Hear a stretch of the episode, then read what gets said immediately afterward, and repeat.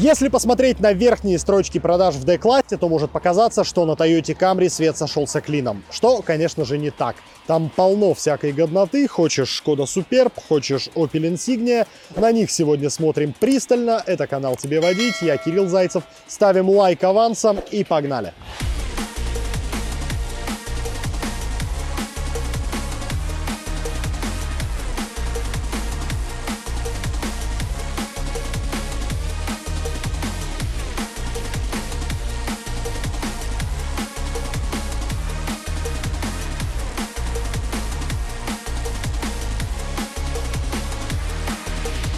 Суперб это чистый импорт, его поставляли к нам из Чехии, с заводов в Квасинах, и это скорее даже не играет ему в плюс, потому что на европейских заводах качество окраски похуже, чем на российских.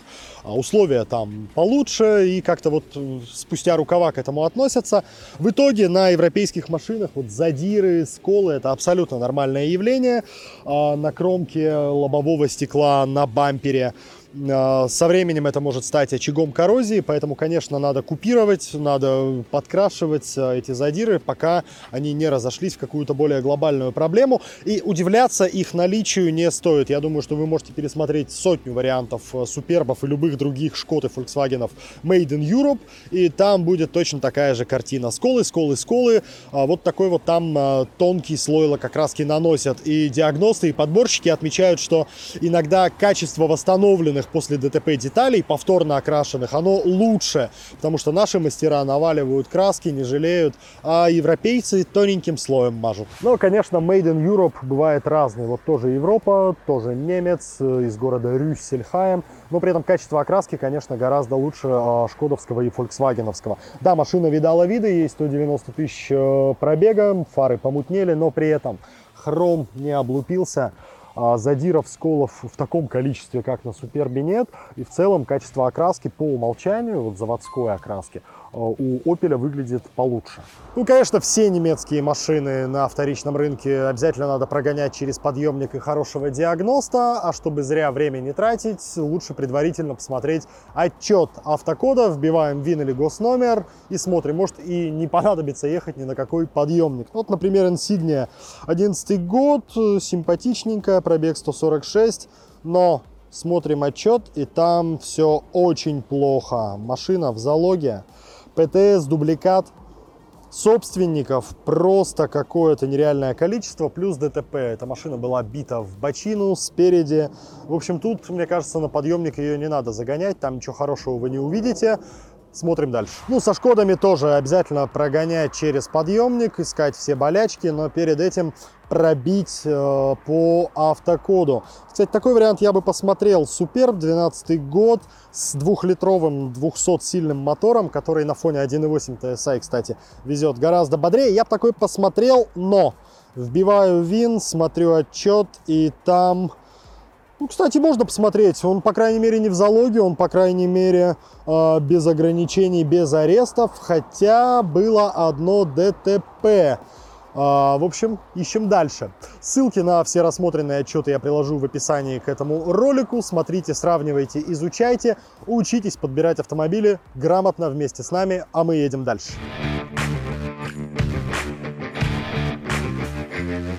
С багажником Суперба второго поколения Шкода сама себя переиграла и перехитрила. Конечно, они решили сделать машину одновременно и седаном, и лифтбеком. Дескать, хочешь, открываешь крышку багажника на седановский манер, получаешь узкий лаз в багажник, а не хочешь, жмешь потайную кнопочку, ждешь 2 секунды и сигнала и поднимаешь крышку багажника вместе со стеклом на лифтбековский манер. Зачем это было сделано, не совсем понятно. По-моему, механизм ради механизма, потому что практической пользы от этого немного. Я не знаю владельцев Суперба, которые бы пользовались прям вот этим переключением режимов туда-сюда на полном серьезе. Все-таки удобнее, когда машина лифтбэк. Шкода это сама поняла и в третьем поколении перестала заниматься ерундой и сделала машину чистым лифтбэком. Но здесь было вот так. И э, из-за этого пошлось прийти в том числе на дизайнерские компромиссы. Механизм очень громоздкий. А, его надо было как-то вписать в кузов машины, поэтому задние стойки получились такими толстыми и не очень пропорциональными. Плюс, а, опять же, сложность механизма в том, что перетирается со временем жгут проводов, из-за этого могут быть самые разные проблемы. У кого-то подсветка не выключалась в багажнике и горела днями напролет, у кого-то, в принципе, перестала подниматься или захлопываться. В общем, работоспособность узла пятой двери перед покупкой надо обязательно посмотреть, чтобы однажды у вас машина не застыла вот в таком положении намертво. Ну, Insignia, конечно, без всех этих наворотов, э, просто багажник просто открывается. Хотя она тоже бывает и седаном, или лифтбеком, но это прям разные типы кузова. А Opel не стал совмещать их в одном. Ну и, конечно, багажник Insignia не чита супербовскому, он и меньше, и уже, и не так классно организован, скомпонован. Все-таки Шкода это Шкода. Огромный багажник, литров под 600, куда можно уместить вообще абсолютно все. Сюда не абсолютно все, но в принципе, как для седана, вполне неплохая грузовая площадка, просто у Суперба лучше.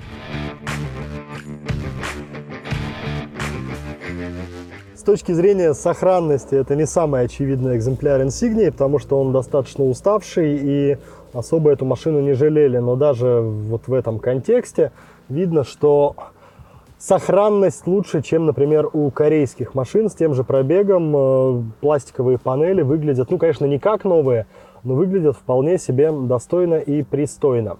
С точки зрения эргономики машина, конечно, безнадежно устарела. Вот такое пианино кнопок сейчас нигде не используется, но для начала десятых это было нормально. Это не очень удобно, но что есть, то есть. А комплектация здесь достаточно бедная, хотя Insignia с годами получили и приличную медиасистему, и навигацию. В общем, все эти штуки там были. Здесь же есть только климат-контроль и круиз-контроль. Больше, по сути, ничего нет. А Суперб на фоне Insignia, конечно, выглядит и дороже, и богаче, и более такой хай-тековый, что ли. Пойдемте посмотрим. Ну, конечно, во многих комплектациях Суперб выглядит гораздо богаче, гораздо наряднее Insignia, а, гораздо лаконичнее, более хай-теково. И вот обратите внимание, когда говорят про настоящее немецкое качество, смотреть надо вот на такие детали. У машины пробег 190, при этом селектор КПП не зашоркан. Пластиковые детали в первозданном виде. Деревяшечки вот эти не выгорели. Сиденья тоже не вышарканы. В общем, машина выглядит, ну, не то чтобы как новая. Видно, что в ней сидели, э, и не только люди, может быть, и муха посидела. Но в целом, вот этот вот европейский, немецкий уровень исполнения, он в Супербе заметен на 100%, даже больше, чем в тоже немецкой Insignia.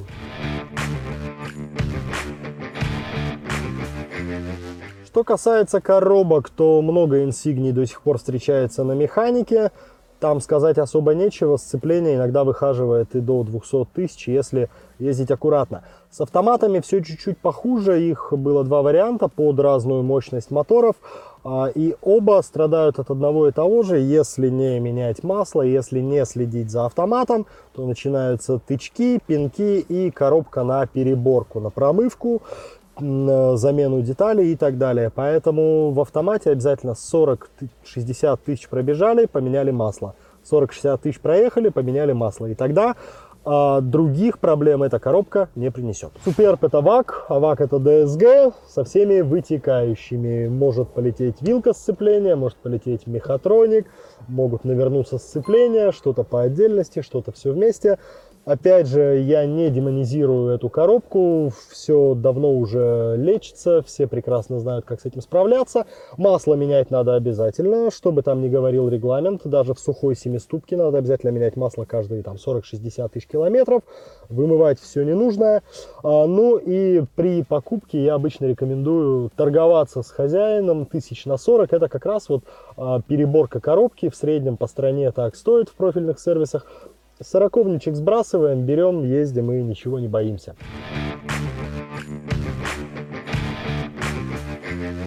Ну, конечно, президентский уровень комфорта на Супербе возили президента Чешской Республики в том числе. Это официальная машина их двора. Ну и это заметно. Место Просто вагон во всех измерениях, по ногам, по плечам, над головой чуть поменьше. Опять же, это все из-за конструкции пятой двери. Но, тем не менее, мне с моими метр восемьдесят очень и очень здесь комфортно. а, не так, как в Insignia. Ну и, конечно, совсем другой коленкор на фоне Суперба, гораздо здесь теснее, хотя это тоже, казалось бы, машина D-класса. Для ног места, в принципе, хватает, но вот по ширине салона гораздо теснее. Ну и, конечно, потолок. Я головой касаюсь его, хотя мой рост абсолютно не рекордный. И рослым людям здесь будет откровенно дискомфортно, если даже мне здесь тесно. Моторов у Insignia полно, широкая линейка бензиновых двигателей. В самом начале моторной гаммы атмосферники. Довольно проблемные. У них слабое место в масляно-жидкостном теплообменнике, который расположен под впускным коллектором. Из-за этого трубки пересыхают и, соответственно, обменник выходит из строя смотреть обязательно а, перед покупкой. У турбовых моторов 1.6 объемом детская болячка в том, что они очень теплонагруженные, а термостат при этом не очень долговечный, и, конечно, можно нарваться на очень серьезные проблемы из-за перегрева вплоть до а, капиталки мотора. Поэтому, если уже владеете такой машиной, надо за этим следить, за состоянием термостата. А если выбираете, то на это надо обращать внимание в первую очередь.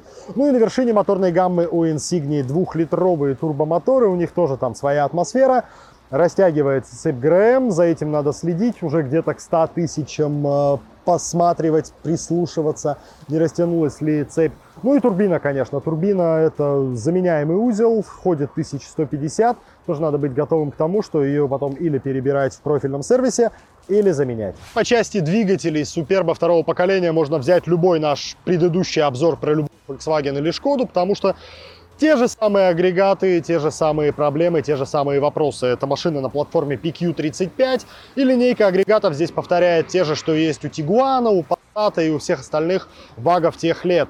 Единственное отличие Суперба от соплатформенников было в моторе V6 3,6 литра. Абсолютно никчемный глупый агрегат, потому что машина с ним ехала только вперед, только по прямой, поворачивала плохо, мотор тяжелый, при этом жрал топливо он как не в себя.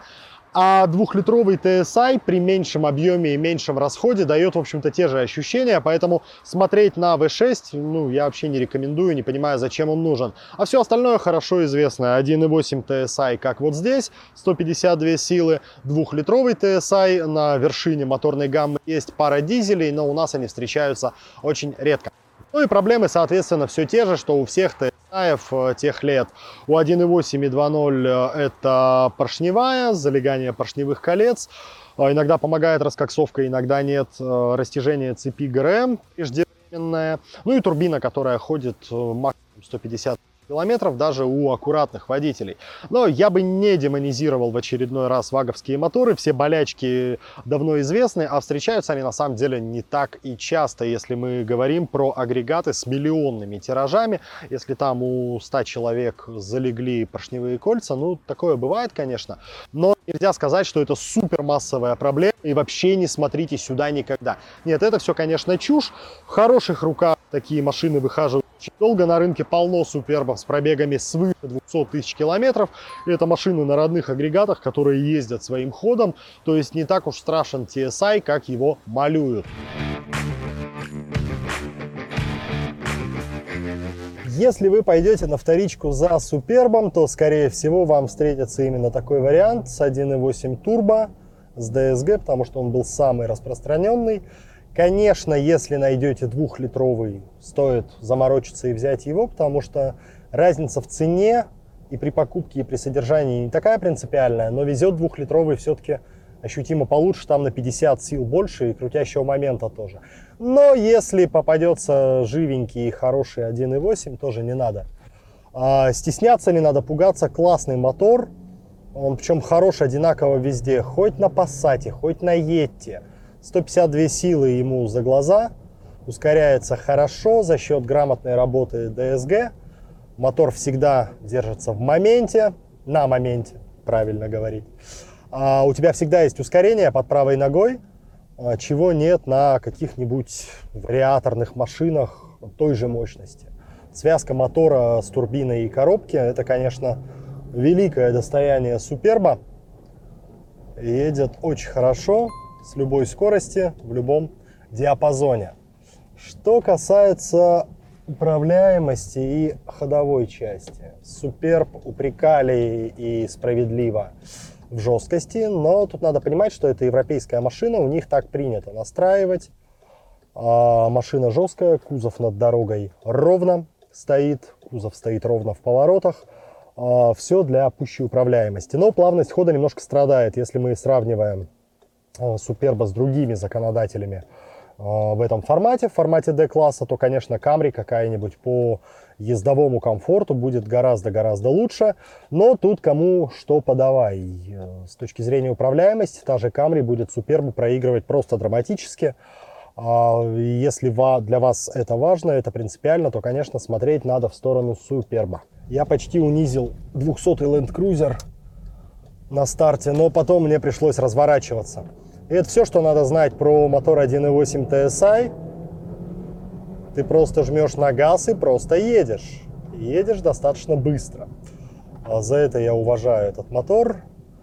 И при этом расход топлива абсолютно вменяемый для городских условий. В общем, хороший двигатель, но я бы поискал переплатил двушку. Нередко можно встретить рекомендацию для продления жизни ДСГ а, переводить ее в нейтралку, когда останавливаешься надолго или толкаешься в пробках, например. Научного обоснования этому совету я не видел, но, если честно, всегда так делаю. На своей машине и на тестовых машинах с ДСГ я на светофорах обязательно перевожу ее в нейтраль. Дескать, так трущиеся детали не трутся лишний раз. И это очень хорошо для их сохранности, для их ходимости. А, не знаю, может быть это плацебо, но и сам делаю, и другим рекомендую. Встали, нейтраль. Когда 10 лет назад Insignia появилась на нашем рынке, это было откровение. Это был культурный шок, потому что что такое Opel D-класса до этого времени – это Vectra. Vectra была такая помоечка. А тут выходит приличный европейский автомобиль, который во многом не уступает Passat по своим ездовым свойствам. А Insignia действительно ехала очень достойно, и вот сейчас, 10 лет спустя, я к ней возвращаюсь. И, в принципе, мне нравится. Она ничуть не устарела на ходу. У нее, кстати, очень достойная шумоизоляция. Даже может быть получше, чем у Суперба. Она по-прежнему очень неплохо едет. Даже с атмосферным мотором сравнительно невысокой мощности. На ручке вполне бодрая машина. Почему бы и нет? Не такая может быть бодрая, как турбовый Суперб 1.8, но у Insignia тоже есть турбомоторы. Более того, у нее есть безумная заряженная версия OPC, которую вполне стоит поискать. Вот, вот хорошая машина. Golf R32 проехал у нас в зеркалах заднего вида. Попробуем его догнать.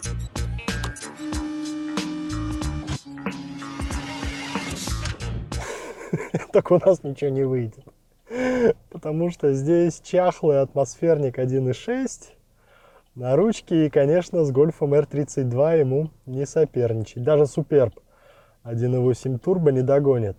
А вот Insignia OPC догонит и накажет. Их, кстати, можно найти. У нас на рынке было продано их немало. Я тут посмотрел по объявлениям. В принципе, в пределах миллиона трехсот. OPC-шки встречаются с безумным мотором 328 сил. Вполне стоит посмотреть, если ищете караван-сарай для семьи с хорошим мотором и большим багажником. Но у нас здесь инсигния попроще. Я скажу так, в принципе, на нее можно посмотреть. Она довольно бодренькая, довольно неплохо управляется. Не вызывает она у меня, скажем так, чувство отторжения. Хотя по состоянию вот эта вот машина с пробегом 190, конечно, гораздо хуже Суперба с пробегом те же 190. Но здесь очень многое зависит от э, хозяина, от предыдущего владельца. Это касается абсолютно любых десятилетних машин. Все десятилетние машины – это проекция их предыдущих собственников и не иначе. Из-под хорошего собственника будет хорошая машина, ну а может быть вот такой не очень ухоженный вариант. С точки зрения управляемости, мое сердечко, конечно, украла Insignia. Она поострее, она поточнее, чем Superb. Но по балансу, динамики, рулежки с незначительным перевесом, наверное, лидирует все-таки Superb. Просто потому, что он бодрее, у него скорострельная коробка DSG, а Insignia с автоматом будет все-таки потупее, чем Superb на DSG. Поэтому плюс-минус, но все-таки Шкода поприкольнее. Итоговый выбор между Супербом и Инсигнией зависит от того, чего вам надо от жизни. Если ездить одному, если ездить быстро, то, конечно, Инсигния двухлитровая, турбовая, а лучше версия OPC. Если же ездить большой компанией, с семьей, с коляской, с беговелом, с картошкой, со стройматериалами на дачу, то, конечно же, Суперб, но желательно не в кузове седана лифтбэк, а в кузове универсал. Идеальная семейная машина до сих пор. Если найти такой, да еще и с дизелем э, лучше просто найти будет невозможно. Поэтому человек семейный смотрит Суперб, человек э, менее семейный смотрит а еще он смотрит канал «Тебе водить». У нас будет еще много всякой разной годноты. Обязательно возвращайтесь, чтобы не пропустить. Подписывайтесь и ставьте колокольчик. Меня звали и будут звать Кирилл Зайцев. До новых встреч!